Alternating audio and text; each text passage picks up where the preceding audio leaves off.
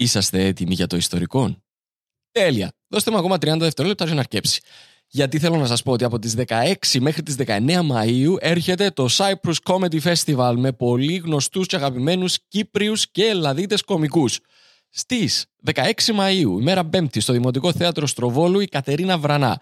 Από 17 Μαΐου μέχρι 19 Μαΐου, στο Θέατρο Νύψωνα στη Λεμεσόν. Και το Σάββατο, 18 Μαΐου, είναι Black Lemon Day. Γιατί είναι Black Lemon Day? Γιατί ξεκινούμε στις 5 με ιστορικό recording live, Κωνσταντίνος Ψηλίδης, Παύλος Παυλίδης. Συνεχίζουμε στις 7 με Άστανα Pan Live, πάρα πάρα πάρα πολλά κακά pans, όπως ήδη σας συνηθίσαμε. Συνεχίζει στις 9 Κωνσταντίνος Ψηλίδης, Παύλος Παυλίδης, Τέλειο Ανατολίτη και στις 11 έχει πάρτι. Εισιτήρια στο www.motioncomedy.com. Μπείτε, πιάστε τα εισιτήρια σας και θα τα πούμε εκεί. Και τώρα αρχίζει το ιστορικό.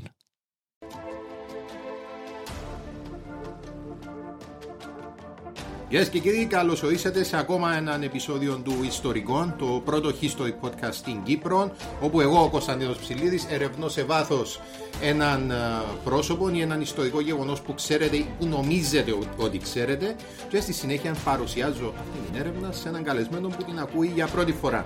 Καλεσμένο για σήμερα είναι ο κύριος Παναγιώτης Κυριακού. Καλησπέρα σε όλους. Καλησπέρα. Καλησπέρα. Λοιπόν, Κωνσταντίνε. πριν να πάμε στον Παναγιώτη και την ιστορία, μας, την ιστορία μας όμως, να μιλήσω άλλο λίγο, να σας θυμίσω ότι το ιστορικό μπορείτε να το βρείτε δύο μέρες πριν από την επίσημη του κυκλοφορία στη σελίδα του Πολίτη. Εάν ε, γραφτείτε συνδρομητέ στο Πολίτη Premium, έχετε και όλα τα άρθρα του Πολίτη, πλήρη πρόσβαση σε όλα τα, τα άρθρα του εφημερίδας και το ιστορικό δύο μέρες πριν από την επίσημη του κυκλοφορία. Κυκλοφορία Κυριακή με το release που θα το έχετε από την Παρασκευή το πρωί. Λοιπόν, ε, να σε ευχαριστήσω πάρα πολλά για όσους, α- για όσους ακούν. Στο προηγούμενο επεισόδιο είχα πει ότι ε, είμαστε στα 1000 downloads και είναι πάρα πολλά καλό. Αλλά ώσπου να έρθει το επεισόδιο φτάσαμε στα 2.500 downloads που είναι εξαιρετικό. Παιδιά, βοηθά μας πάρα πολλά το ότι μας ακούτε. Χαίρομαι ότι μας ακούτε. Βοηθάει αν κάνετε reviews στο Apple Podcast και στο Spotify. Okay, βοηθά πάρα πολλά γιατί ανεβαίνει πάνω το podcast και θεωρεί το παραπάνω κόσμο. Επομένως, αν έχετε την καλή διάθεση και θέλετε να μας στηρίξετε, μπορείτε να μας κάνετε reviews. Λοιπόν, ε, κύριε Παναγιώτη, γεια σου. Κύριε Κωνσταντίνε, γεια Ο, σας. ο φίλος ο Παναγιώτης, ο οποίος είναι. είσαι ειδικά σήμερα, δάμε. Είναι να με σπάσεις, δεν μπορώ. ναι, εν το θέμα ε, νομίζω ότι είναι πιο πολλά. ε, να- ε, να σου αρέσει η ιστορία μας σήμερα. Πιστεύω ότι να σου αρέσει πάρα πολλά. Λοιπόν, ε, νομίζω να προχωρήσουμε without further ado. Να θυμίσουμε ότι είναι στην παραγωγή ο κ. Ανδρέας Πλάσ Κυριάκου. Ναι, Έχει το κόντις είναι Κάμε και ετεροχρονισμένο. like στις φωτογραφίες σου στο facebook. Με άλλον account. ε, It's σοβαρό, over μιλάω. 9000. Είσαι πολλά μπροστά. Είσαι πολλά μπροστά. Λοιπόν, Παναγιώτη Κυριάκου. Είσαι έτοιμος για το ιστορικό; Με βαριέσαι. Λοιπόν, ο Στέφανος Δημήτρης Γεωργίου γεννήθηκε στο West End το 1948, ο νεαρότερος από τέσσερα παιδιά της οικογένειας Γεωργίου. Sorry, αλλά ο αρφός παρέα μου το χωρκό είναι Στέφανος Γεωργίου και ο Βάστος Δημήτρης. Με μάχεσαι. Έχω την εντύπωση ότι δεν είναι τούτος. Μάλλον δεν είναι Ε, τούτος. φυσικοθεραπευτής ο Στέφανος, άλλη κουβέντα. Ε, φίλε, γεννημένος στο 48 τότε. Ε, εντάξει. Οκ. Λοιπόν, και επίσης δεν είναι καλή ιδέα να ήταν τούτος γιατί αν έσαι το podcast κάτι έκαμε. Οπότε δεν είναι η καλύτερη των ιδιών να βρεθεί. δάμε. Λοιπόν, ο πατέρας του, α, του Δημήτρη ήταν ο Ελληνοκύπριος Σταύρος Γεωργίου, ο οποίος νομίζω από τη Λάρνακα, αλλά είναι με τελειά σίγουρος. Λοιπόν, ήταν μετανάστης, ε, πήγε στην Αγγλία, λοιπόν, όπου εγνώρισε και παντρεύτηκε την ε, μητέρα του Δημήτρη, την Ίγκριτ, Σουηδέζα. Κυπρέος, Σουηδέζα. Πόσο chance έχει να μην ε, συναντηθήκαν για να πάει. Before it was cool. Ναι, before it was cool. και να πει, ε, Hello baby. Εγώ έχω πορεία το μωρό, είναι να σε ευκεί. Το- Πρέπει να ο- ήταν καρό το μωρό, δεν ξέρω. Πέρα σκαγέρα. Φίλε, ήταν πολλά όμορφο το μωρό κατά ακρίβεια και το ξέρουμε το γιατί πάμε στο παρακάτω. Οκ. Λοιπόν, ο πατέρας του Δημήτρης ήταν ο κλασικός ο Κυπραίος, με τη δυνατή τη φωνή και οι γείτονες συχνά τον άκουγαν να φωνάζει στο Δημήτρη και στον αδερφό του τον Ντέιβιντ. Όταν ο Ντέιβιντ ήταν ο μεγάλος του αδερφό. Λοιπόν, η οικογένεια δούλευε σε ένα καφέ με το όνομα Μουλέν Ρούζ και ζούσε στο διαμέρισμα από πάνω. Το Μουλέν Ρούζ ήταν ένα κλασικό εστιατόριο ενός Κυπρέου στο Λονδίνο, το οποίο πουλούσε Fish and chips. Τι εννοείς; Γιατί έφυγε υπάρχει κανονισμός κάπου ότι άμα πάει μετανάστη στην Αγγλία και είσαι Κυπρέος πρέπει να ανοίξεις Εμείς τα κάμαμε. Εμείς τα κάμαμε. Τι εννοείς; Νομίζω τα πρώτα fish and chips εμείς πω. εμείς- Σώδαμε. Ε, ναι, ε, ναι. Δεν πρέπει να κάνουμε Κύπρος. Διάνυζε ψάρι και πατάτες και διάνυζε στη λαδογόλα. Πάει καλά. Έχω μια ιδέα για να κάνουμε. Πε μου, θα πουλούμε ψάρι με πατάτες. Με μάχεσαι. Ρε να το βουτούμε και μέσα στη... Εντάξει, είναι πολλά δεν το fish and chips. άστια, Έφυγα άστια. χθες κάτι λίγο. Αλλά κοίτα, να σου πω κάτι. Εγώ πάντα σε περίπτωση που πέφτει η ιδέα μας στο τραπέζι, εν είμαι με εκείνον που λέει την ιδέα. Είμαι με τον πρώτο που να συμφωνήσει. Οκ. Εκείνος που να πει η ιδέα είπε το ρε φίλε, φίλε, Ναι. πήγε, ενώ μπορεί να, μπορεί να είναι μια τσόφτα, μπορεί να είναι οτιδήποτε. Ο πρώτος που είπε, πω ρε φίλε, είναι τούτο είναι να κάνουμε, εγώ έχω τα μαζί του Τζίνου. Γιατί εκείνος που ώθησε την ιδέα να με Εκείνος που ξέρει, Πάνε, εκείνος έτσι. είναι ο ένοχος. Λοιπόν, μπορεί να μην, ήταν- να μην ήταν πλούσια οικογένεια, αλλά εν εστερήθηκαν ποτέ. Ο Δημήτρης ήταν κακομαθημένο παιδί. Αγαπούσαν τον και οι αδερφές του, και δύο αδερφές, και η μάνα του υπεραγαπούσε τον. Έλε- Έλεν του ε, να νουρίσματα, οκ. έκαναν του όλες τις χάρες και ο, ο πατέρας του παρά ότι ήταν και ο κλασικός, ο, ο μεσογειακός ο τύπος, ο φακό το χέρι μου και τούτο γίνεται, αγάπαν όλα τα μωρά του και έκαναν τους όλες τους τις χάρες. Οκ. Λοιπόν, ε, εάν ήθελε οτιδήποτε ο Δημήτρης, απλά ζήταν το και διούσαν το. Οκ. Τούτη είναι η φάση στην οποία είμαστε τώρα. Λοιπόν, ο αδερφός του Ντέιβιντ λέει ότι ο Δημήτρης ήταν εξαιρετικά όμορφο μωρό. Quote. Βγαίναμε για περίπατο με τη μητέρα μου και ο κόσμος μας σταματούσε για να μας πει πόσο όμορφος ήταν ο αδερφός μου. Δεν νομίζω να μπορείς να το κάνεις σήμερα. το- Ε, ναι. ναι, ε, λίγος κάπως σήμερα, ε, ναι. Με τον αρφόν του γενικά. Όχι, γενικά, γενικά. Λοιπόν, ο Δημήτρης ξεκίνησε να δουλεύει στο εστιατόριο από μικρός. πάντα νιώθω ότι εξυπηρετώ το κοινό μου, ότι τους σερβίρω. Νομίζω από εκεί είναι που το έμαθα. Επειδή εκπαιδεύτηκα από μικρός για να εξυπηρετώ. Ε, ξέρουμε επίσης ότι ο Δημήτρης ήταν περήφατος για την ελληνική του κληρονομιά. Ε, από όταν ήταν μικρός, είναι πάντα μαζί του ένα άσπρο μαντιλάκι, το οποίο έβγαζε για να δείξει στους φίλους του ελληνικούς χορούς. Κάνω και το σιρτάκι του, να μου το λέει. Ε, ρε φίλε, εντάξει. Τον Greek Kid, ας πούμε. Ναι, βασικά. λοιπόν. Είναι μου είναι εξοπλισμός του. Ναι, ναι, ναι. Ο, ο Δημήτρης... If a Zorba kicks in, in case of Όπα, Zorba, όπα. In case of Zorba. Όπα. In case of emergency break the glass, ή ο υπόλοιπος κόσμος, ο typical Κυπρέος, in case of, in case of σιρτάκι, oh! Μα γιατί γύμα το πιάτα να με; γιατί σπάζετε τα πιάτα; γιατί βρώμη ψάρι; Ε, Μάλιστα. Λοιπόν, Ξεκινήσαμε καλά να μείνουμε δάμε. Ο Δημήτρης πήγε στο καθολικό σχολείο St. Joseph. Ήταν καλός μαθητής, αλλά έκανε συχνά κοπάνες και περιπλανιόταν στη γειτονιά του στο West End. Δεν πήγε στο West End ρε, μα έμονε στο West End ρε φίλε ο άνθρωπος.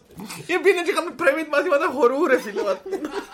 Πήγαινε μπόξο από το West Side Story και λένε Έχω όνειρο. Γιατί να Πορτορικανοί και να μένουν είναι Κυπρέοι; Προσπαθάτε εδώ να τραγουδί μου το West Side Story. Ναι. Όπως είναι οι Jetson, Jetson και οι Sharks που ήταν οι, οι στο West Side Story. Έναν είναι από τους τάρους του ξυλοφάου. Συμμορείτε. Ήταν οι αεροπόροι και οι φανιέροι. Έναν που ήταν ρε που, έναν θυμηθώ η ιστορία με τους Πορτορικανούς και τους Αμερικάνους και τις συμμορίες στο- στο σχολείο ο Δημήτρης ήταν ταραξίας, αλλά είχε ένα χαρακτηριστικό που τον έκανε να ξεχωρίζει από τους υπόλοιπους. Εύκαλε το άσπρο μαντιλάκι και χόρευκε να βάστε. Πέραν τούτου, σύμφωνα με τον παιδικό του φίλο Πολ, πάντα σκαφιζόταν τραγούδια. Δεν ήξερε να τραγουδά, ούτε ήξερε μουσική, αλλά πάντα έκανε τραγουδάκια. Το στα έκανε δεν ήξερε. Άρα ποιος που έγραψε το σεμπέκιο της Ευδοκίας, μπάτα. Ω, Shade για τον Μάνο τον Λοΐζον του. Για τον Μάνος τον Λοΐζον. Αφού είναι και καλή φωνή, δηλαδή γράφει instrumental ο παρέας. Ναι ρε κουμπάρε. Λοιπόν, Αχ, Θεέ μου. Μικρός... Είμαστε- Είμαστε, για αυτούς που μας ακούτε, είμαστε στα 8 λεπτά. Ναι. Yet. Ακόμα είμαστε στα 8 λεπτά. Έχουμε τώρα. Λοιπόν. Α, μικρός ο Δημήτρης ήθελε να γίνει ζωγράφος, αλλά μια μέρα πήγε στον μεγαλύτερο του αδερφό, τον David, και του είπε ότι θέλει να γίνει τραγουδιστής. Αλλά συγγνώμη, και απαντά του ο David. Κάτω το μαντήλι χόρεψε. Εντάξει, σταμ- σταματώ, σταματώ το μαντήλι. Τραγουδιστής, οκ, για τραγούδα μου κάτι. Μου τραγούδισε ένα από τα τραγούδια του και του είπα: Ποτέ δεν θα γίνεις τραγουδιστής. Ευχαριστούμε, David. Λοιπόν, ο έφηβος Δημήτρης ε, έπεισε τον πατέρα του να του αγοράσει μια κιθάρα και αποσύρθηκε στο δωμάτιο του για να αρχίσει να γράφει μουσική. Λοιπόν, το 1964 ο Δημήτρης μαζί με τον φίλο του, τον Άντριου Κορίτσας,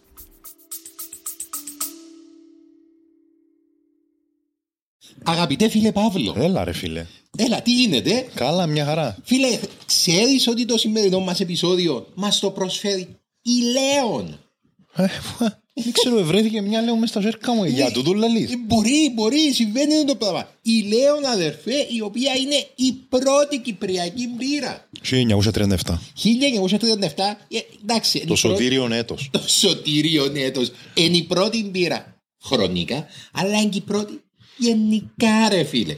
Επειδή λέω ένα αμυγός κυπριακή μπύρα.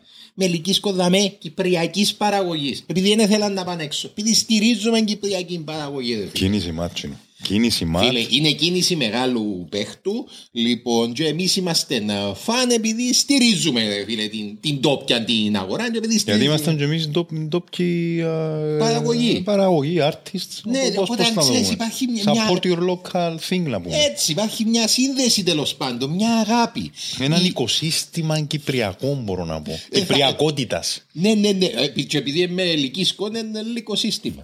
Που λες. Εντάξει, και βεβαίως να. Ναι, χρωστάς μας κάτι. Ναι, εννοείται Χρωστάς μας ότι αγαπούμε να πίνουμε λέον, ε, αρέσκει μας, αλλά αρέσκει μας και για έναν επιπρόσθετο λόγο φυσικά. Είναι επειδή όταν πίνεις λέον, αδερφέ, όταν σηκώνεσαι το πρωί, πάντα, πάντα Δεν είσαι καυλωμένος. Α, τα μαλλιά σου είναι τέλεια. Φίλε, όπως και να κοιμηθείς, ξυπνάς με το καλύτερο hair day ever. Πολλά καλή διαφήμιση που μέναν και που σε έναν τώρα. Μπράβο ρε φίλε. Είναι το super power που θέλαμε. Που γυρεύκαμε. Ε, το σκεφτήκα τούτο. Αλλά μοιάζει, δεν μου πάει. Πίνουμε Λέον, επειδή άμα πίνεις Λέον αδερφέ, πίνεις Κύπρο. Και- Yes. Και στηρίζεις Λέον, στηρίζεις το podcast μας και στηρίζεις Κύπρο. Ευχαριστούμε. Ε, κουμπάρε, ε, μεγάλο, What the- ε, μεγαλωμένος μες στο, ε, να μου το λάζεις, μες στον κέτο το ελληνικό, να μου περιμένεις. Λοιπόν, Πόσο λάθος είναι να σε λαλούν κορίτσα στα 60s, στα σεγκέτο. Και σαν Andrew, Andrew Κορίτσες. Λοιπόν, τέλος πάντων, ε, ε, α- μαζί με ακόμα ένα μουσικό, ε, σημειώσα το όνομα του Αλεξίας. εδώ. Έφτιαξα ένα συγκρότημα, αλλά γρή- γρήγορα ο Δημήτρης άρχισε να ξεχωρίζει. Σιγά σιγά χαθήκαμε πίσω, ε, πίσω στο παρασκήνιο. Ήταν προφανές σε όλους ποιος ήταν ο Σταρ. Ήταν ξεχωριστός. Και ο ίδιος κατάλαβε ότι εγκάμνει για να είναι μέσα σε συγκρότημα. Αν ήθελε να προχωρήσει πρέπει να κάνει όλο. Λοιπόν, ο, νε- ο νεαρός Δημήτρης άρχισε να ανακαλύπτει το μουσικό του ταλέντο και ο πρώτος που έπεισε ήταν ο αδερφός του. Μου έπαιξε λίγα από τα τραγούδια του και ήξερα εκείνη τη στιγμή ότι θα γινόταν μεγάλο σταρ. Και που του είπε ότι δεν θα γίνει. Ο Ντέιβιντ τώρα. Έκλωσε. Οκ. Έτσι. Έκαμε ένα τιρίν. Τιριντιρίν. Έλα, μαντήλι, μαντήλι, μαντήλι, φκένεις. Λοιπόν, ε, κατά ακρίβεια τον David τότε ήταν αποφασισμένος ότι πρέπει να προωθήσει την καριέρα του αδερφού του. Λοιπόν, όταν τι έκανε, όπως όλοι οι λογικοί άνθρωποι, Επήγε σε ένα εστιατόριο στο West End που ήξερε ότι συχνάζαν άνθρωποι που τη μουσική βιομηχανία, στάθηκε πάνω σε μια καρέκλα και φώναξε. Ε, μπορώ να έχω την προσοχή σας, παρακαλώ. Ο αδερφός μου είναι μουσική ιδιοφυΐα και θέλω την τηλέφ- το τηλέφωνο και τη διεύθυνση κάποιου που μπορεί να με βοηθήσει να τον κάνω γνωστό. Κυριολεκτικά. Τα τέλειωσε. Ναι, ναι, και μέσα στο. May I have your attention, please; Κύριε Abrams, εσύ με τα lens flares. Λοιπόν, έλα σου πω μισό λεπτό κάτι. Μπράβο όμως. Μπράβο. Επέτυχε. Και την ημέρα ναι, κατάφερε να κλείσει ένα publicist για τον Δημήτρη και ξεκίνησε να κάνει, να, αρχί- ξεκίνησε να κάνει gigs, να παίζει σε καφέ στο Λονδίνο. Λοιπόν, συμπεριλαμβανομένου και του διάσημου εκείνη την εποχή Marquee. Στο οποίο Marquee, Ω. γνωρίζετε το Marquee; Ε, ωραία. Το Marquee ήταν τσαμέ που επηαίναν οι, οι, οι καλλιτέχνες, οι νεαροί που ήθελαν να γίνουν γνωστοί. Λοιπόν, ο Τζον Γκι, υπεύθυνος του μαγαζιού, θυμάται τον 17χρονο Δημήτρη. Όταν βγήκε να τραγουδήσει, ήταν λες και διαλύθηκε ξαφνικά η ομίχλη από τον καπνό. Ένας μικρός, καλά ντυμένο, με κρυσταλλένια φωνή και καθαρή, και καθαρή προφορά, καμία σχέση με τα ροκ συγκροτήματα της εποχής. Ο Δημήτρης σε κατάλαβε σύντομα ότι εντάξει, είναι καλά τα shows, είναι καλά τα gigs, αλλά θέλω να γίνω γνωστός, πρέπει να πω ένα manager, σωστό. Λοιπόν, και αποφάσισε να δοκιμάσει την τύχη του με τον manager Jim Οικονομίδη. Λοιπόν, όταν πήγε να τον επισκεφτεί, ο Jim δεν ήταν με, αλλά ήταν ο βοηθός του, ο Mike Hurst. Λοιπόν, ε, ο Δημήτρης μπήκε στο γραφείο του Hurst με την κιθάρα και ρωτά τον, θέλεις να ακούσεις κάποια από τα τραγούδια μου; Και ο Hurst απαντά του, τι τώρα, άλλα είναι. Και έδωσε, ναι, ναι, ναι, ναι, τώρα και ξεκίνησε να του παίζει. Ε, ο Χέρστ άκουσε τον Δημήτρη και ενθουσιάστηκε. Αλλά όταν έπιασε, όταν τον επήρε να παίξει για τον Jim, ε, ο Jim είπε του το εξής. Τα τραγούδια του σκατά, ο μικρός είναι ατάλλαντος και εσύ δεν έχεις κανέναν αυτή για τούτη τη δουλειά και δεν θα γίνεις ποτέ σου πετυχημένος παραγωγός. Είχε τρία στα τρία λάθη πας στο πράγμα. λοιπόν, ο Δημήτρης όμως δεν εξέχασε ποτέ του τον Μάικ που τον εστήριξε, γιατί εκτιμούσε ότι τον εστήριξε παρά το γεγονός ότι δεν τον ήξερε. Και ένα χρόνο μετά ξανάπιασε τον τηλέφωνο και είπε του ότι ο, ο Χερστ τότε νομίζω είχε πάει, έκαμε ένα διάστημα στην Αμερική. Είπε του ότι έγραψε και άλλα τραγουδία και θέλω να τα ακούσεις. Και ο Μάικ είπε του ότι δεν θέλω να ακούσω τίποτε που σένα, λαλεί του, δεν είναι ανάγκη να μου παίξεις τίποτε. Έχω σε εμπιστοσύνη, πιστεύω σε σένα. Nice. Okay. Λοιπόν, ε, ο Χερστ πήρε τον Δημήτρης στη δισκογραφική εταιρεία Decca Records, η οποία συμφώνησε να τον υπογράψει. Αλλά δεν μπορούσε να κάνει καριέρα με το όνομα Δημήτρη Γεωργίου. Και ρώτησε τον, έχεις κάποιον ψευδόνυμο ή κάτι; Και είπε του ότι Oh boy. ε, μια φίλη μου είπε μου ότι τα μάθκια μου μοιάζουν με γάτας, οπότε ε, ε, αποφάσισα να το αλλάξω σε Cat Stevens. Εμπιστεύκω! Εμπιστεύκω! Ναι.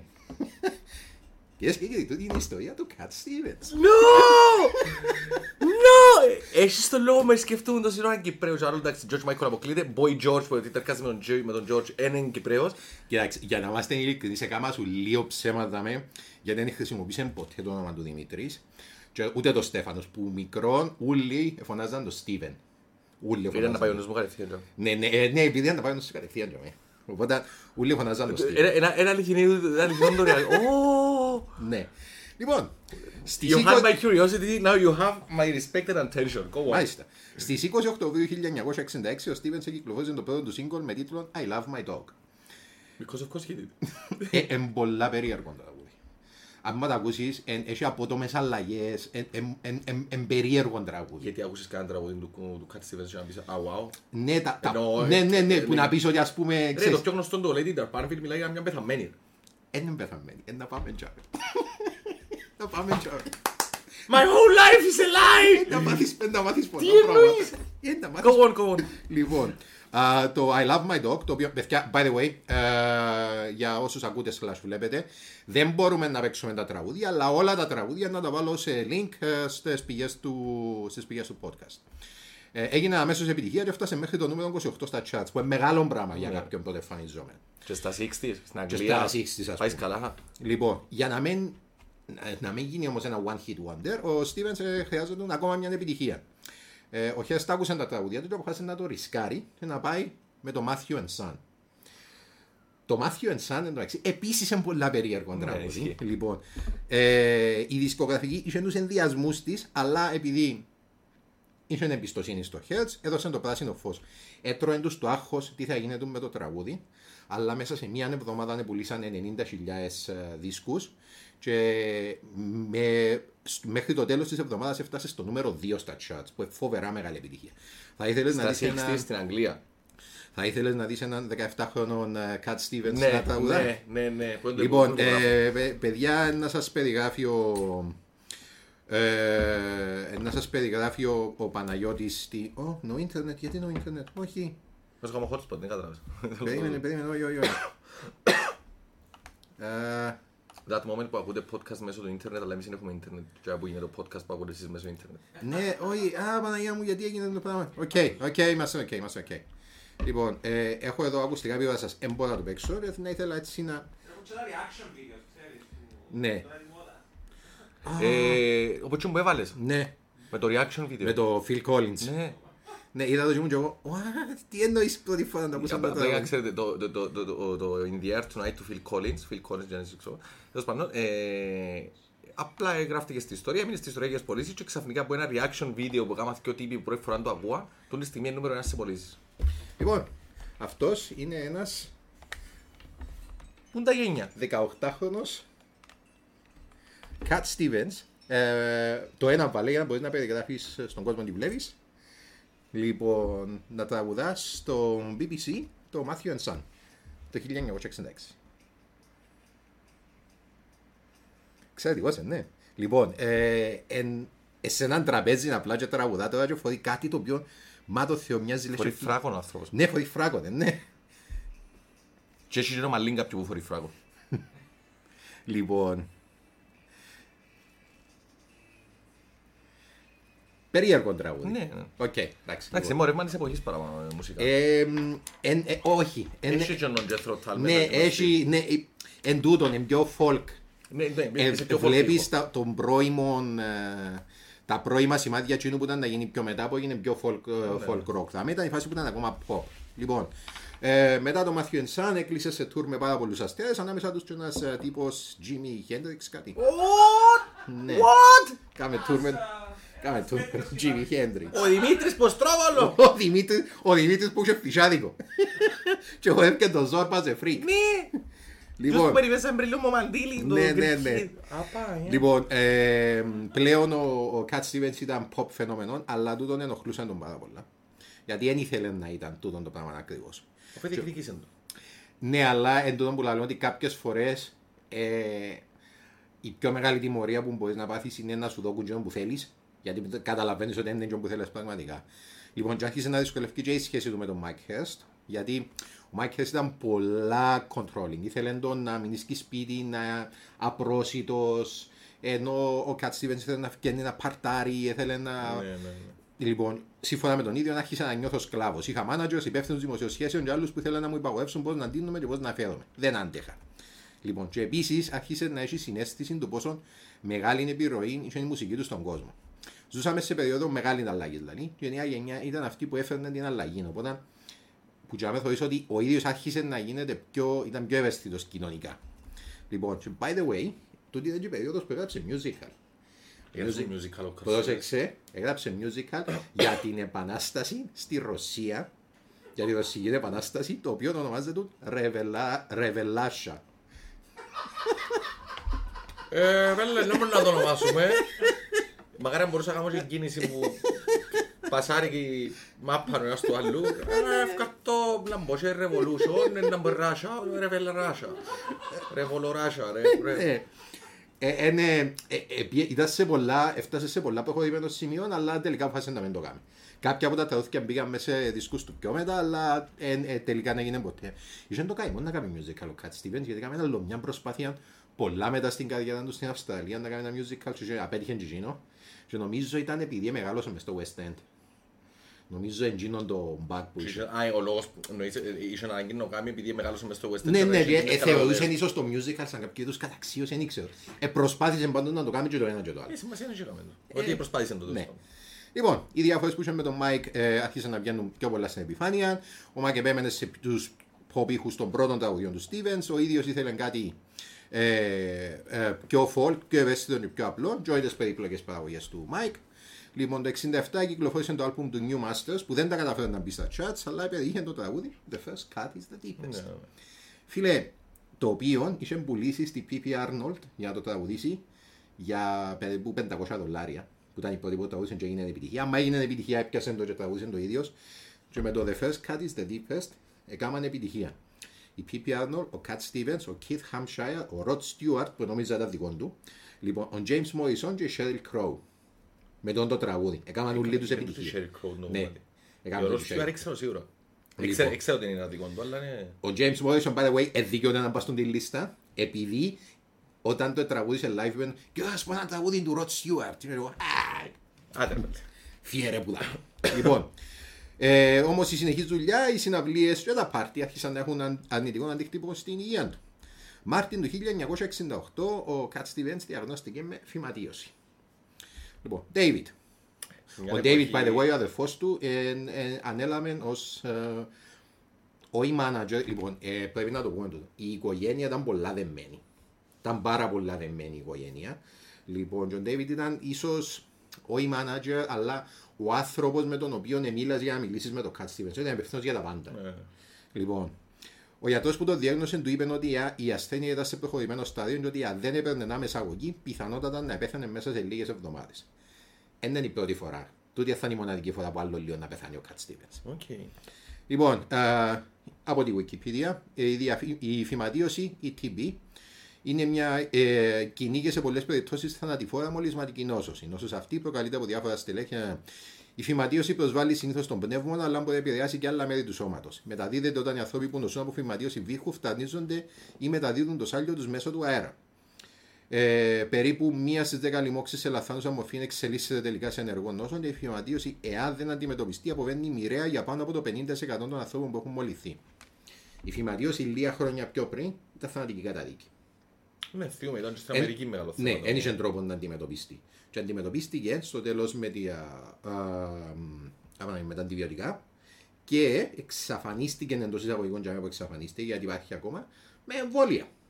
Κοίταξε, δεις κύριε μου, δουλεύουν τα εμβόλια. Φαίνεται και λόγα. Λοιπόν, Ναι, αλλά είχα 5G. ναι, αλλά αν είχα 5G. Τα εμβόλια Ναι, σωστός, ούτε τσιπάκια από τον. που έχουν τα εμβόλια. Ναι, ναι, ναι, ναι. Τούτο, Που τούτο. έχουν οι μάσκες. Τα τσου- Ναι.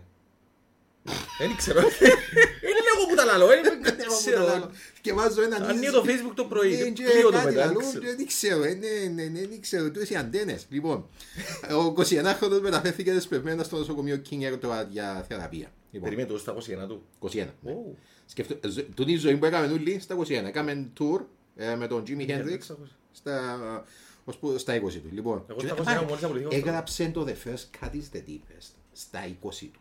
Είναι Φίλε, ε, mastermind, ρε, φοβερά ε, ε, ε, ε, φοβερά εκπληκτικό πράγμα να έχεις την, την ευαισθησία και την οριμότητα να πεις ότι η πρώτη φορά που αγάπησες εντζήνη μπορεί να σε σημαδέψει για πάντα και ότι προσπαθώ ξέρεις, να αγαπήσω και πιο μετά αλλά έχω το τούτο το τραύμα. Μα, ε, Και ρε, στα 20 του. ε, Γι' αυτό που απόρρισα μετά με τις επιλογές της ζωής του, πες ποιλάρουμε από τώρα, αλλά ε, Ναι. τώρα που είπες για ποιον είναι, που, που έμαθα για περί τίνος πρόκειται, ε, έχω πρα- ανυπομονώ πραγματικά να φτάσουμε στη μετέπειτα κλίση της ζωής του Ε, για να καταλάβω πώς έφτασε τσιόν. Ε, θα σ' αρέσει.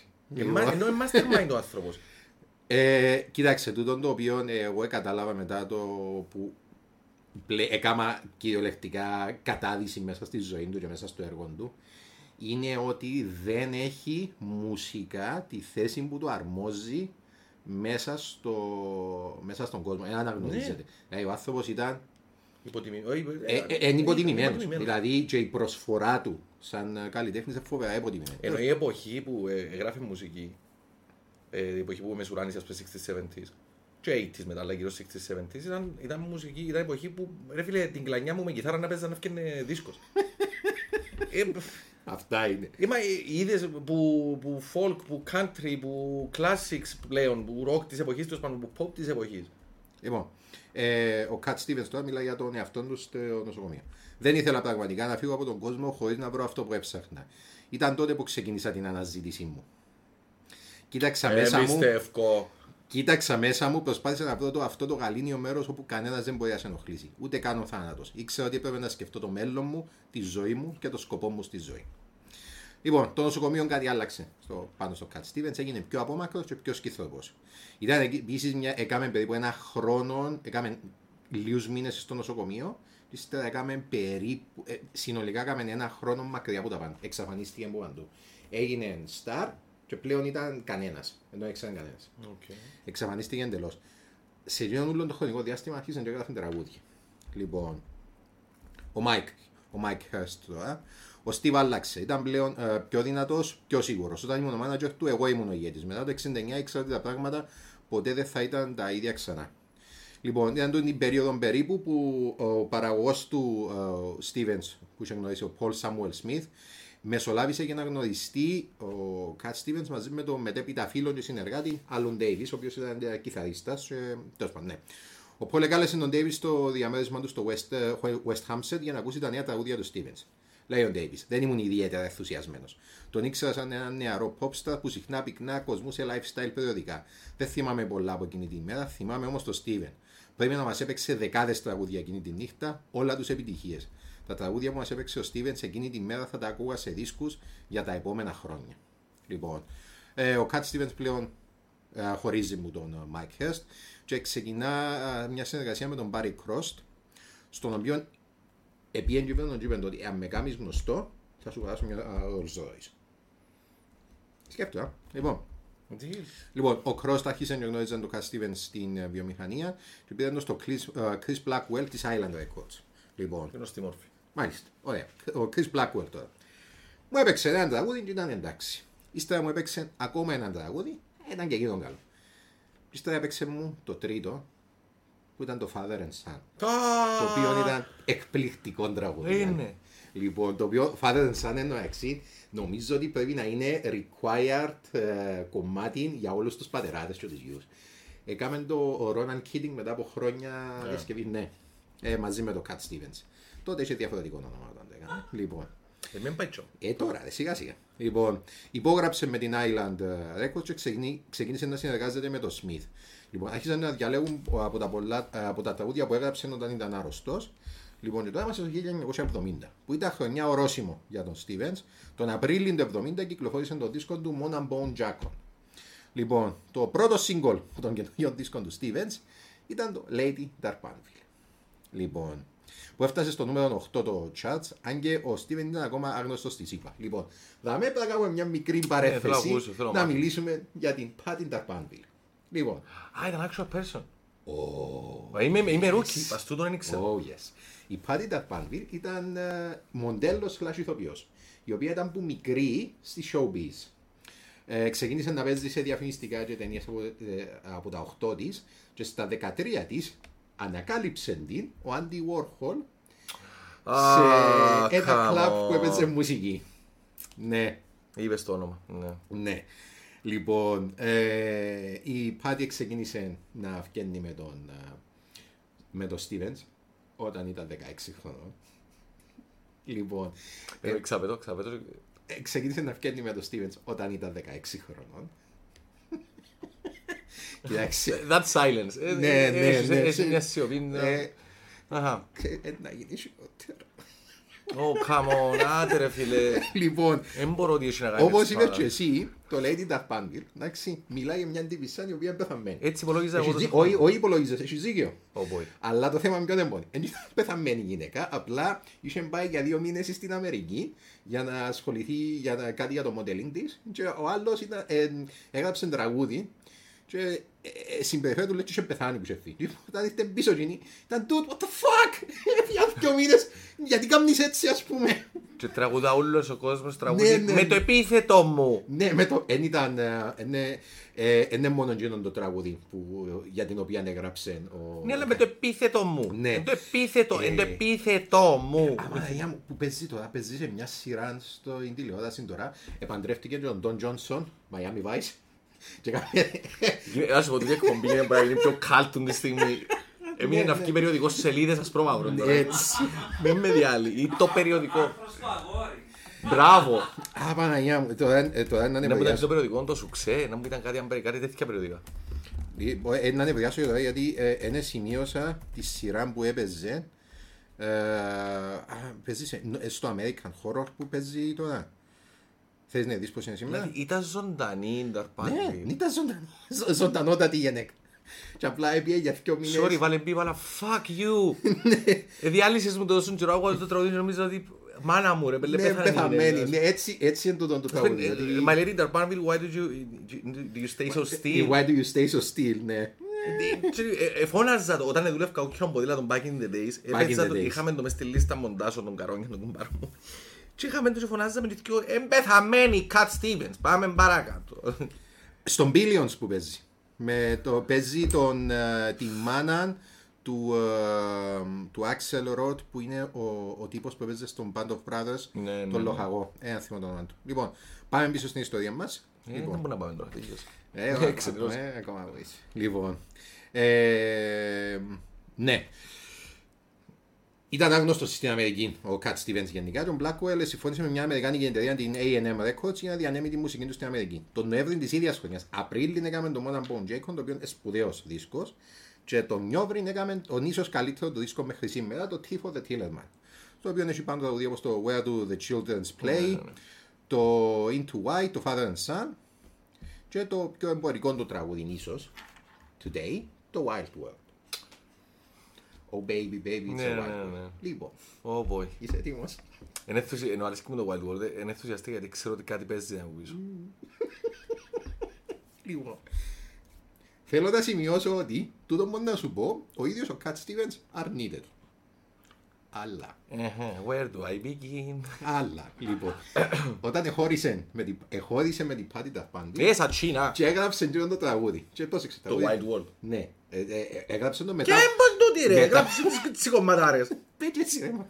Μετά που εχώρισε. Εντάξει. Και λέει, ξέρεις, ε, αν το σπάει το τραγούδι. ε, μ, Oh baby baby it's a wild world. Ναι, ε, ναι, ναι, ναι. ε, Σε κάποια φάση ε, λέει το τραγούδι I will always remember you as a child girl. Ήταν 16. Ωραία, Είμαι μαραζωμένος για τον πράγμα. Νιώθω άσχημα. Εντάξει, ρε, κι αλλά σε το ωραίο τραγούδι πάλι. Δεν ήταν ποτέ ξανά ωραίο. Ξέρεις να το τραγου- ε, αν το τραγουδήσεις σε minor κλίμακα μπορεί να... Too soon. Του σου είναι και του σου. Ε, Λοιπόν, Αφού λέει το, ναι. Oh baby baby it's a wide world. da, da, da, da, da, But always remember you as a child. girl, da, da. Νιώθω άσχημα. Λοιπόν, ο Ντέιβις ήταν εκεί μαζί με τον Στίβεν στις ηχογραφήσεις αλλά και στο πλευρό του στις περιοδίες. Ενώ άλλοι περιγράφουν τον Στίβεν στο απότομο, ε, μαζί με τον Ντέιβις ήταν διαφορετική ιστορία. Ούλοι ήταν η φάση, ο Στίβεν, Α, έγινε βεντέτα, Α, έγινε στάρ, και μα μιλά, και ε, φωνάζει του κόσμου όλου. Με τον Ντέιβις πάντα πήγαιναν τα καλά. Λοιπόν, για τέσσερα χρόνια περνούσαμε υπέροχα. Πήγαμε μαζί οικογενειακώς διακοπές στην Τζαμάικα, στην Ελλάδα και πάντα περνούσαμε τέλεια. Μαζί με 16 χρόνια. Όχι, με τον Α, ήταν Στίβεν. μετά που χωρίσαν. Ναι, μετά που χωρίσαν. Ο Στίβεν ήταν χαρούμενος, ανέβελος, να μου αρέσει τόσο παντρεύτηκε. Λοιπόν, εν- ο Στίβεν ήταν, Γιατί ήρθα. ήταν χαρούμενος, ανέβελος, καμία σχέση με το πώς τον περιέγραφαν οι άλλοι. Θυμάμαι μια φορά στην Κό όταν ενοικιάσαμε ποδήλατα και πήγαμε για βόλτα, ο Στίβεν έγραψε μια μελωδία με το κουδούνι του ποδηλάτου και όποτε βρίσκανε κάποιον μες στον δρόμο, ο Στίβεν άρχισε να του το παίζει. Πόσο ενοχλητικός πρέπει να ήταν, ρε φίλε. Ναι. Λοιπόν, Α, α, ακούω, ακούω, ακούω. ding, ding, ding. ακολούθησε το Teaser and the Firecut με τραγούδια όπως το Peace Train και το Moon Shadow και το Morning Has Broken. Λοιπόν, τώρα το Morning Has Broken. Με μου το διάλυσεις και τούτο. Όχι, όχι, δεν θα σου διαλύσω. Όχι, ρε, για να μου το θέλει. Ήταν χριστιανικός ύπνος και ήταν η απαρχή της ενασχόλησης του Steven με το θρησκευτικό στοιχείο. Δεν θα σου διαλύσω. Ε, Να μείνουμε τζάμε. Ε, Λοιπόν. Διάλυσες το μόνος του όμως. Ε, ναι, αρνεί το τραγουδίσει το. Όχι, αρνεί το να το τραγουδίσει πιο παλιά. Ήταν από τα τραγουδία που αρνεί το να τραγουδίσει.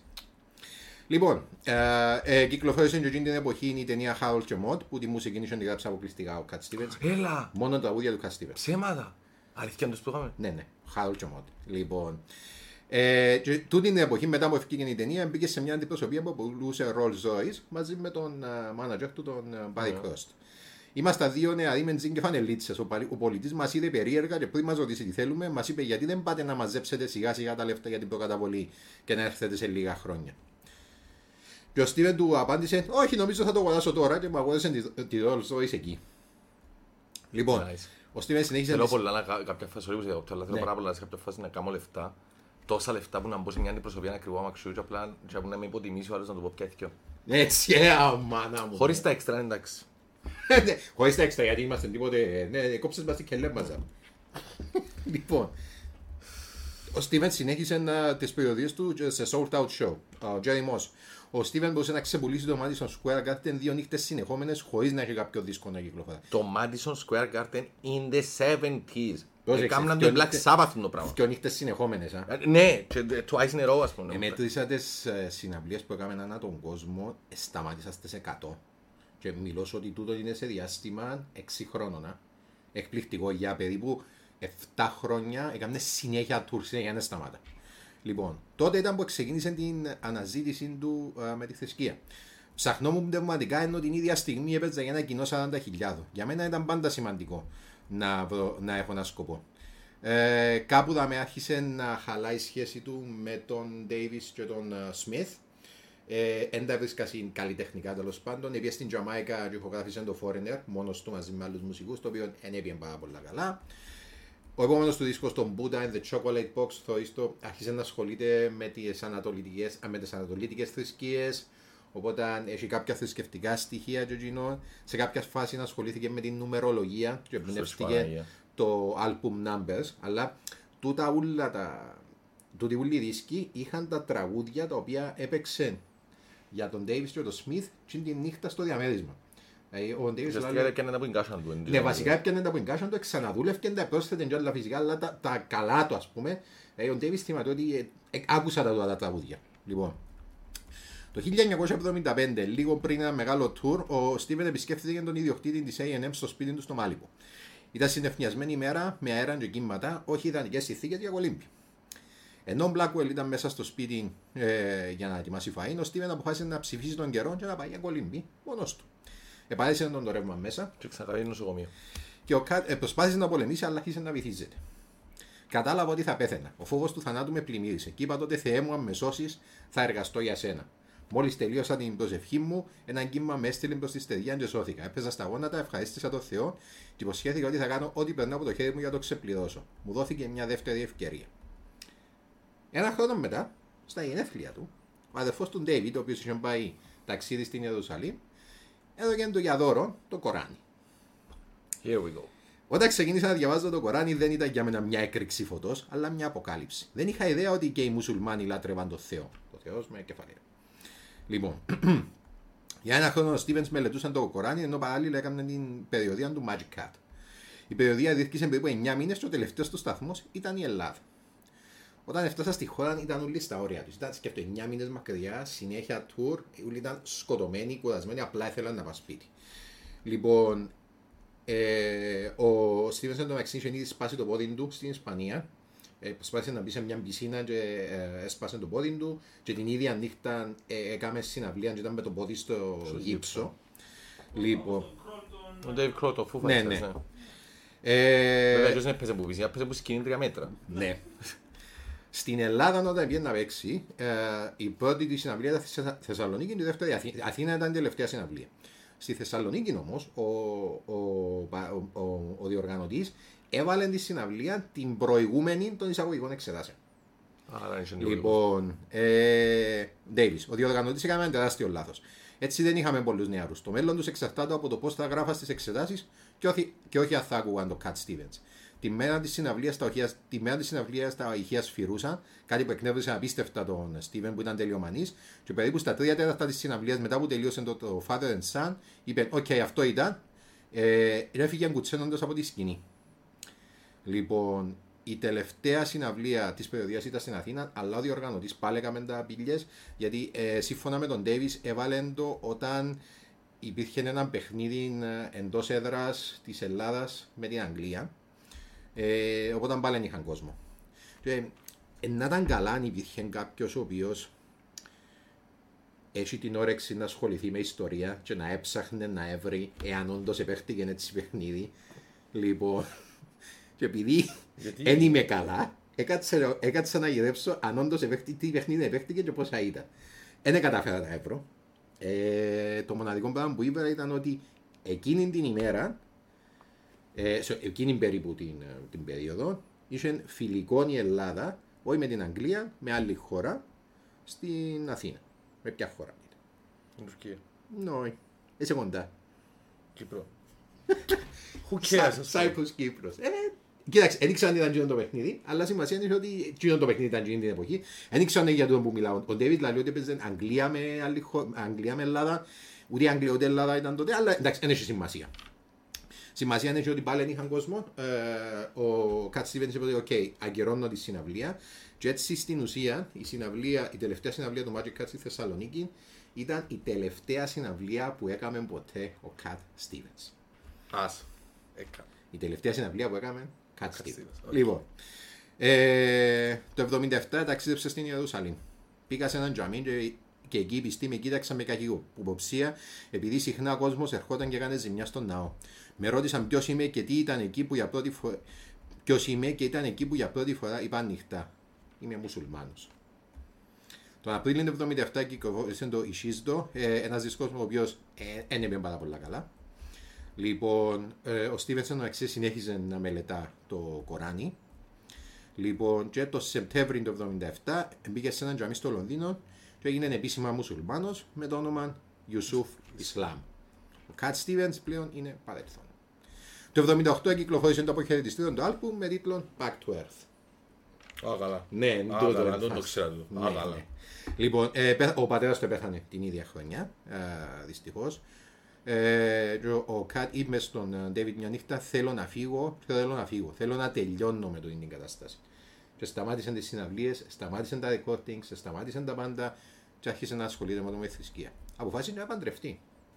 Αλλά αν ήθελε να παντρευτεί, πρόσεξε, έγινε πολλά αυστηρός μουσουλμάνος. Δηλαδή, Ναι, το θυμούμαι, το Σταμάτησε ξέρω. και να παίζει μουσική επειδή δηλαδή το να με χειροκροτούν και να με θαυμάζουν είναι ενάντια στο το να γίνουμε είδωλων είναι ενάντια στον λόγο του Θεού επομένως δεν μπορώ να το κάνω το πράγμα. Και πούλησε και τα όργανα του, πούλησε τα πάντα. Λοιπόν, Εν τούτον και sorry, μια παρέθεση, Ναι. επειδή θεωρεί μάτσο ο κόσμος. Ε, το ότι δυσανασχετώ, ας πούμε εγώ προσωπικά, ότι δυσανασχετώ σύνορα δεν έχει να κάνει με το δυσανασχετώ λόγω της συγκεκριμένης θρησκείας, δυσανασχετώ με το πόσο ε, ακραίος έγινε ο ίδιος Ναι. σε οποιαδήποτε θρησκεία. έγινε εξαιρετικά άκρεος. Δηλαδή, όταν, ε- όταν ε- έμαθα εγώ, ότι, όταν άρχισα εγώ να ψάχνω μουσική και, ψάχνα, και έμαθα έναν τύπο που ονομάζεται Cat Stevens και τραγουδούσε το Lady Darpanville και τα λοιπά, λέω, πω και, αφού είναι Κυπρέος, ας πούμε, πού είναι τούτος ο τύπος, δεν ήταν που κάνει. Και και που έμαθα ότι ήμουν, ήταν, και- ήταν μουσουλμάνος, ε, με, ε, με κόφτη που είναι τα θρησκεία ήταν, ήμουν και το, άντε ρε πέλε τώρα, είναι μόνο Και τούτα. η ρε, φίλε. υπόψη είναι ότι ε, μιλά, μιλούσε ένας ημάμις ε, στον, ο, ο οποίος ήταν στο τζαμί που ήταν ο Κατ Στίβενς και έδωσαν το λέει του «Μα εσύ και εδώ να κάνεις ε, μουσική» και το σταμάτησε του «Γιατί λαλή το σταμάτησες να κάνεις μουσική» και άρχισε εκείνος και απάγγελε μου λαλή κομμάτια από το Κοράν και του «Όχι, όχι, όχι, όχι, εν- εν- εν- εν- δεν το κατάλαβες σωστά, είναι ε, δώρο του τον που έχεις και πρέπει να το προσφέρεις στον κόσμο, δεν πρέπει να σταματήσεις να το κάνεις». Οπότε ο ίδιος αποφάσισε, κοίταξε, υπάρχει μια φράση που λέει «There's no, con- there's no zealot as a convert» Ναι. Οπότε νομίζω, νομίζω είναι τούτο. Τέλος πάντων, αποφάσισε να παντρευτεί με συνοικέσιο. Οπότε, εζήτησε από το. Πέλε γίνεται χειρότερος ο Μάια, αλήθεια.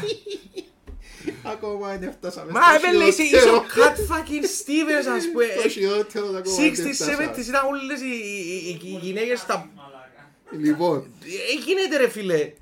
Και έπιανε θυκιά σου τη μαρούλα που το χορκό να του κάνει την ηγέσιο με την ανιψιά της την αντρούλα, μου πάνε καλά ρε παιδιά. περίμενε. Ενώ προηγουμένως ήταν με 16χρονη. Έφερε δυο γυναίκες σπίτι του για να φάμε την μητέρα του και στο τέλος της νύχτας ερώτησε την ποια να παντρευτεί. Πάλε καλά που έπαιξαν μπουκάλα. Και να κάτσει μπουκάλα μας στην μάνα του και να μην ρίγια μόνος του. Άγιο. Λοιπόν, η μάνα του έφτιαξε τη Φαουζία μου καλή, με την οποία είναι παντρεμένος ακόμα. Και έχει έξι παιδιά, δύο γιους και τέσσερις κόρες. Ο ένας το γιος, by the way, ε, ο μεγάλος ονομάζεται Γιώργος. Γιώργος Γεωργίου. Γιώργος Ισλάμ. No, Γιώργ, κοίταξε, αν δεν ήταν ε, Ισλάμ, ήταν να ήταν Γιώργος Γεωργίου. Πόσο πιο Κυπρέος μπορείς να γίνεις. George Square. Ε, Γιώργος Γεωργίου που εκεί στο έχει φυσάδικο. Έγινεσαι πιο Κυπρέος. Και μεγάλωσε στο West End. Ναι, λοιπόν. Λογικό. Το 79 έπαιξε στο Wembley την τελευταία τους. Εν είτε- Τούτη, εν- αν λέμε ότι είναι η τελευταία τους συναυλία για τη UNICEF, δεν επληρώθηκε, ήταν charity concert. Αν λέμε τελευταία, είναι που έκαμε στην. Σαν Θεσσαλονίκη. επαγγελματίας μουσικός τους. Λοιπόν, έδωσε πολλά σε φιλανθρωπίες, επούλησε τα δικαιώματα τους σε τραγούδι. Οποιοδήποτε τραγούδι του είχε να κάνει με σεξ, επούλησε τα δικαιώματα. Κύριε, λέει Σομ Τζον Κέι. Οτιδήποτε ήταν ενάντια στη θρησκεία του, επούλησε τα δικαιώματα. Περίπου το ε, έγραφε ο τύπος ότι το 40% του library του Cat Stevens έδωσαν του. Λοιπόν, επούλησε τα όργανα του, επούλησε και άλλη περιουσία και δόρισε όλα τα λεφτά σε κοινοφελείς σκοπούς.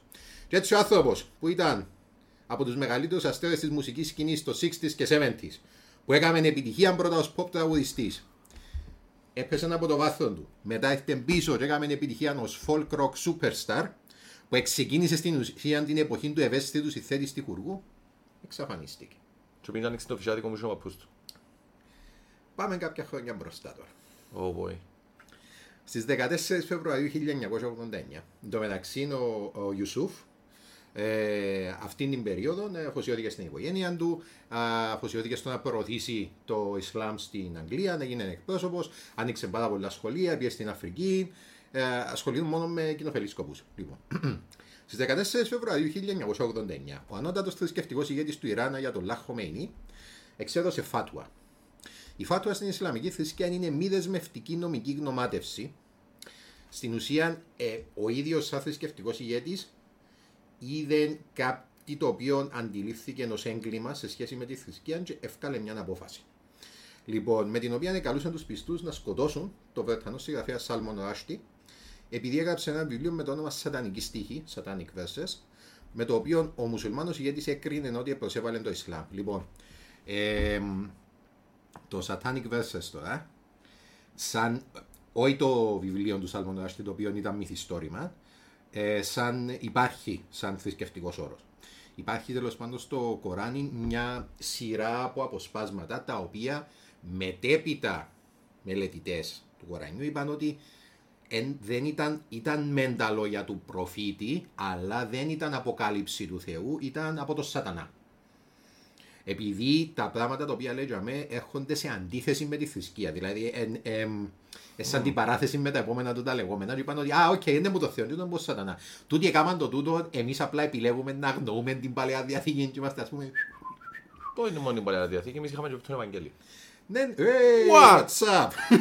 λοιπόν, ε, What? σύμφωνα με τον Ισλαμικό νόμο, όλοι οι μουσουλμάνοι είναι υποχρεωμένοι να εκτελέσουν κατά γράμμα τις εντολές του θρησκευτικού ηγέτη. Επομένως, εάν είσαι μουσουλμάνος, είσαι υποχρεωμένος να πάει να σκοτώσεις το Σάλμον Ράστη.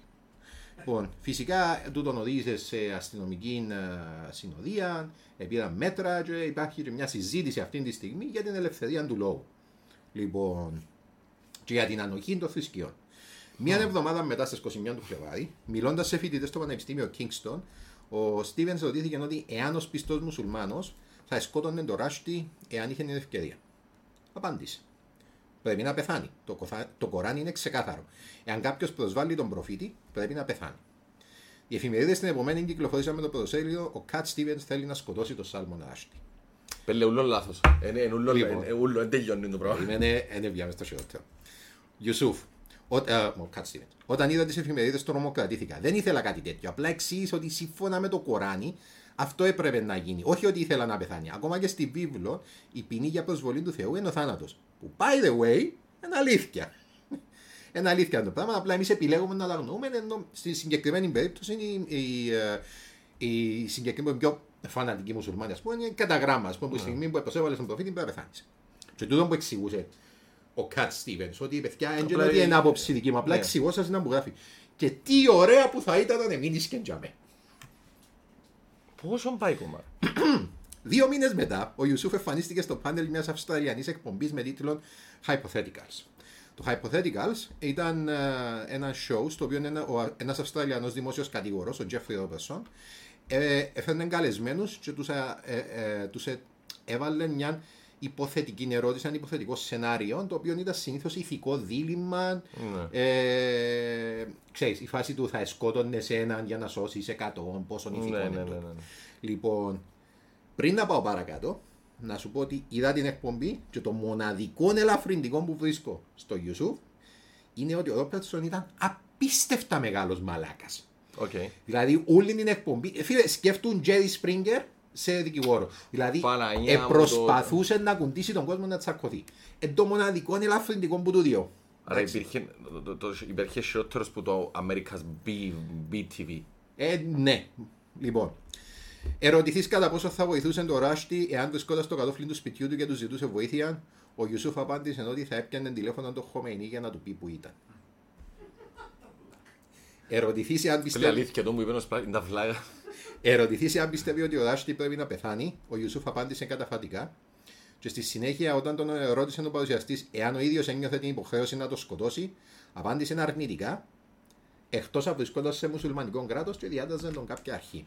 Δεν μου πεις ότι εμφάνισε του το ράστι. Λοιπόν, σε ερώτηση είναι αν θα πήγαινε σε εκδήλωση όπου θα κεγόταν ομοίωμα του Ράστη, ο Ιουσούφ είπε όχι, δεν υπάρχει λόγος, εκτός αν ήταν ο πραγματικός Ράστη. Θα ήθελε να το δει να το λαλεί. Φίλε, δεν ξέρω. Κυρίες και, κυρίες και κύριοι, αυτή τη στιγμή κυριολεκτικά σκοτώνουμε την ψυχή. Σκοτώνουμε την ψυχή του Ε, Παναγιώτη Φίλε, Κυριάκου. όχι. Another participant was the Muslim convert Yusuf Islam, formerly the singer Cat Stevens. He also supported the death sentence on Rushdie. He was asked if he would give him shelter. Would, uh, yes, I'd, I'd uh, try to phone the uh, Ayatollah Khomeini and tell him exactly where this man is. Would you go to a demonstration where you knew that an effigy was going to be burnt?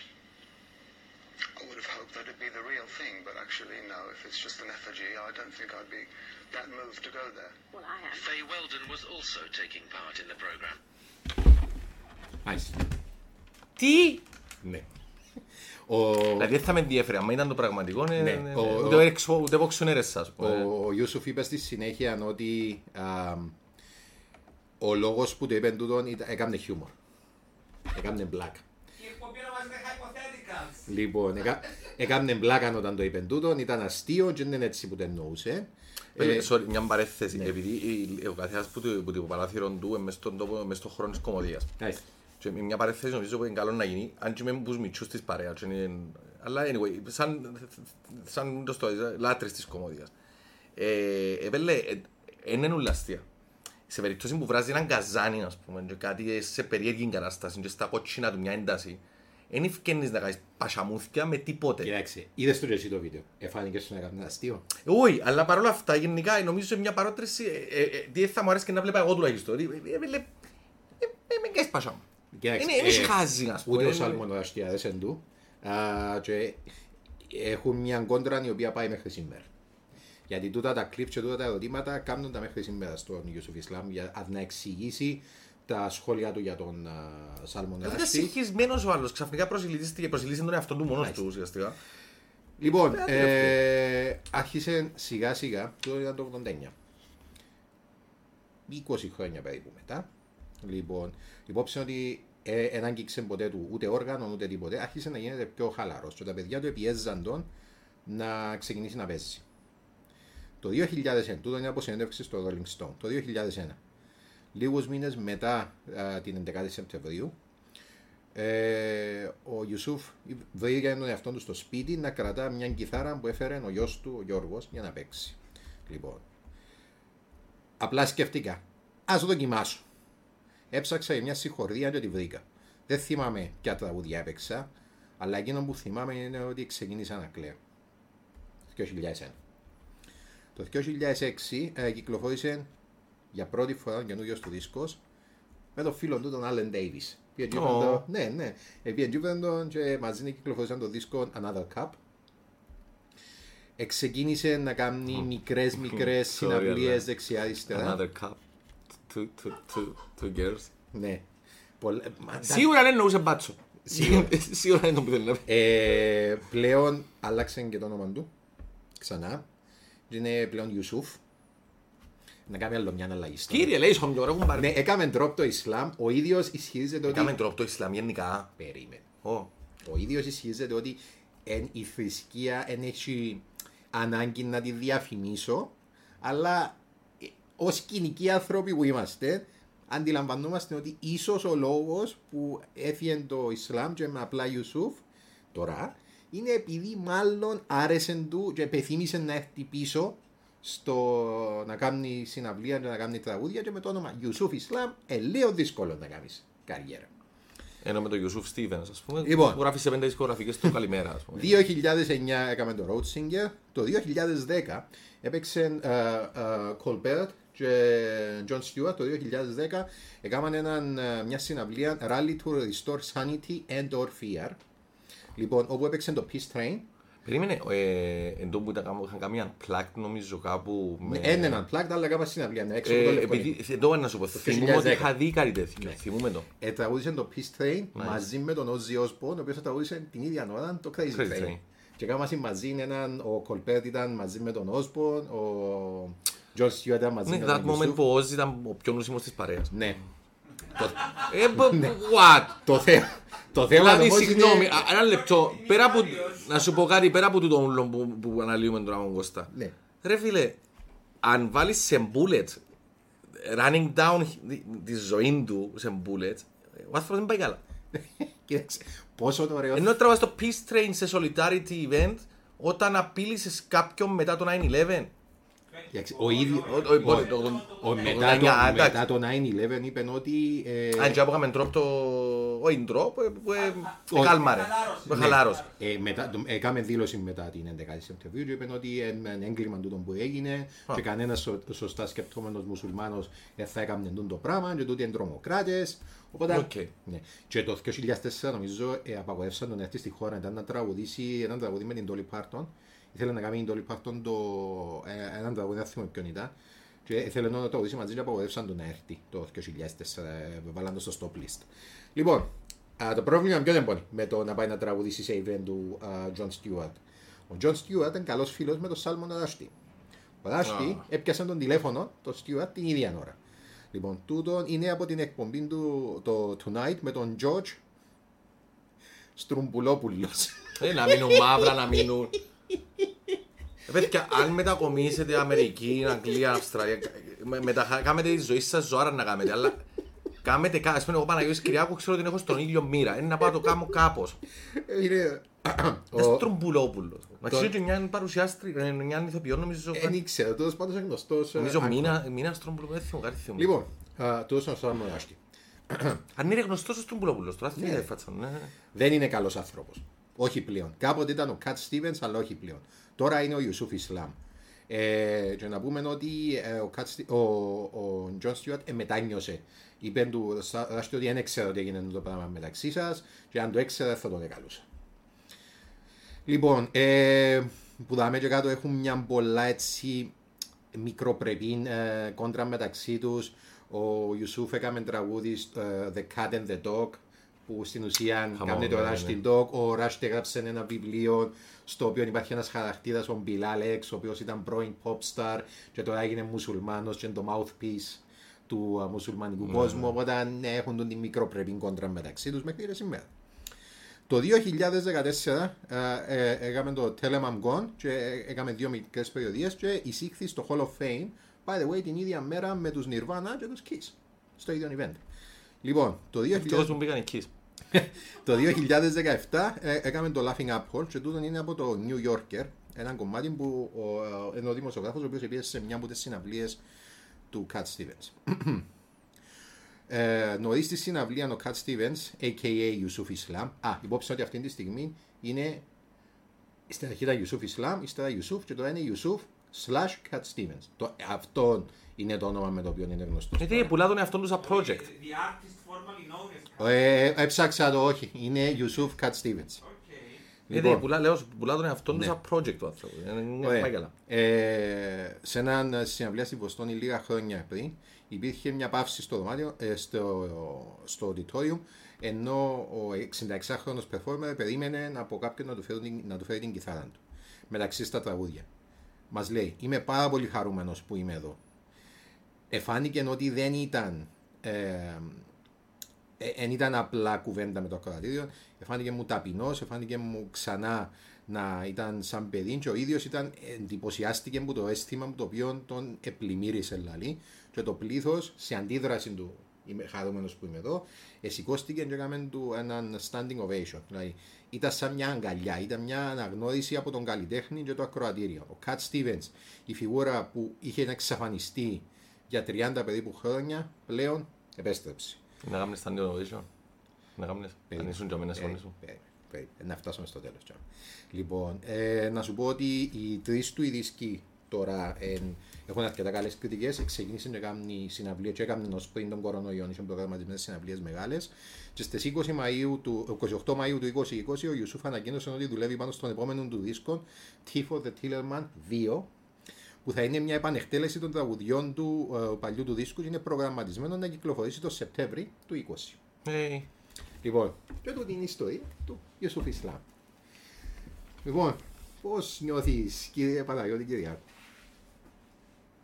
Έχω προβληματίστηκα, γιατί επειδή Ναι. είμαι- επειδή είμαι λάτρης. και- Κοίταξε, και εγώ ε, μιλούσα με το Splash επειδή και ο Splash είναι πάρα πολλά φαν του Cat Stevens.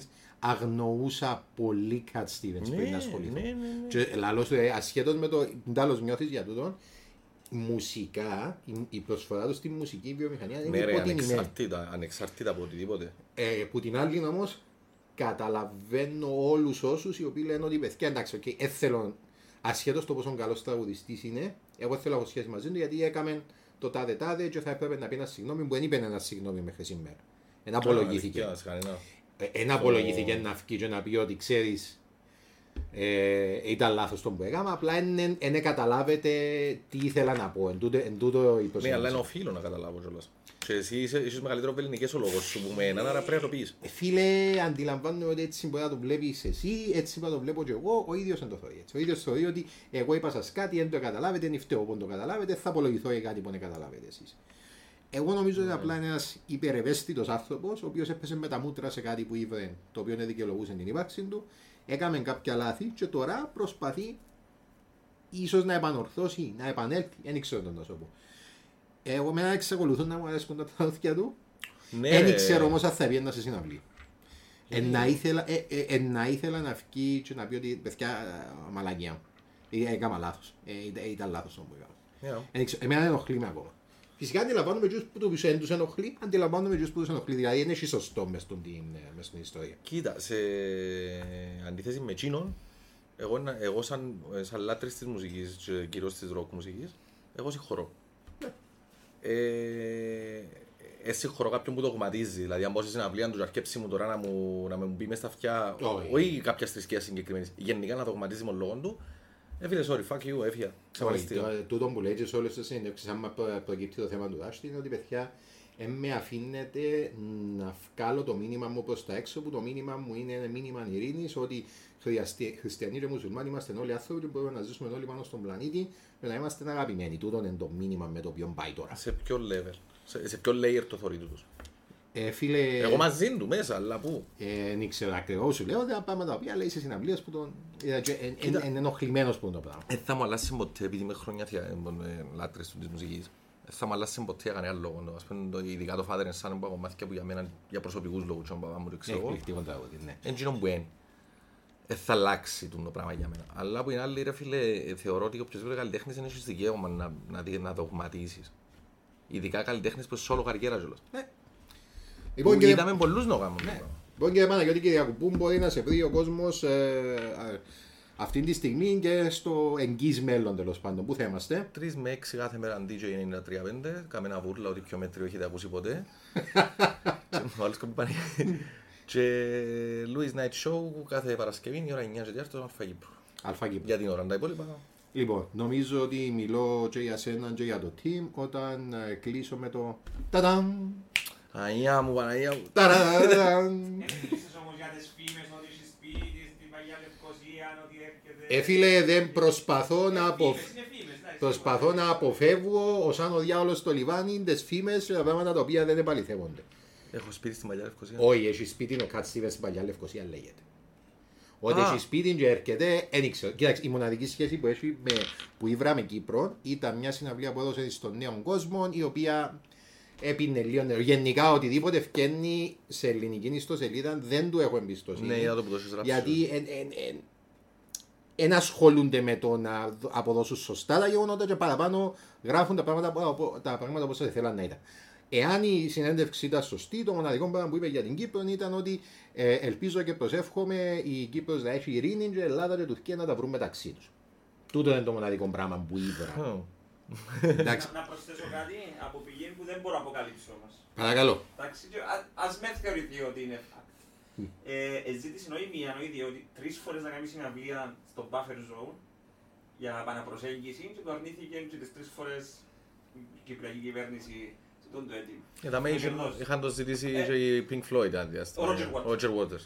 Ο Roger Waters. Λοιπόν, Ε, ε, ε, δεν ήταν αφιλοκερδός ακριβώς κοινό, αλλά... Αλλά πάλι, συγγνώμη ρε Αλλά φίλε. Ο Καλ Στίβεν ζήτησε... ε, Sorry, ο Ιουσού. Ιουσούφ, Ιουσούφ ε, κάθετος Κατ Στίβενς. Yusuf slash slash. Ναι, Αλλά slash το plus. αρνήθηκε με τη δικαιολογία ότι θα μπορούσε να δημιουργήσει παραπάνω προβλήματα παρά καλό. Ακούσετε παιδιά, λοιπόν, ε, εγώ είμαι ο Κωνσταντίνος Οψηλίδης, μαζί μου σήμερα ήταν ο Παναγιώτης Κυριάκου. Αυτή ήταν η ιστορία του α, Δημήτρη Γεωργίου, a.k.a. Cat Stevens και θα τα πούμε την επόμενη φορά. Bye guys!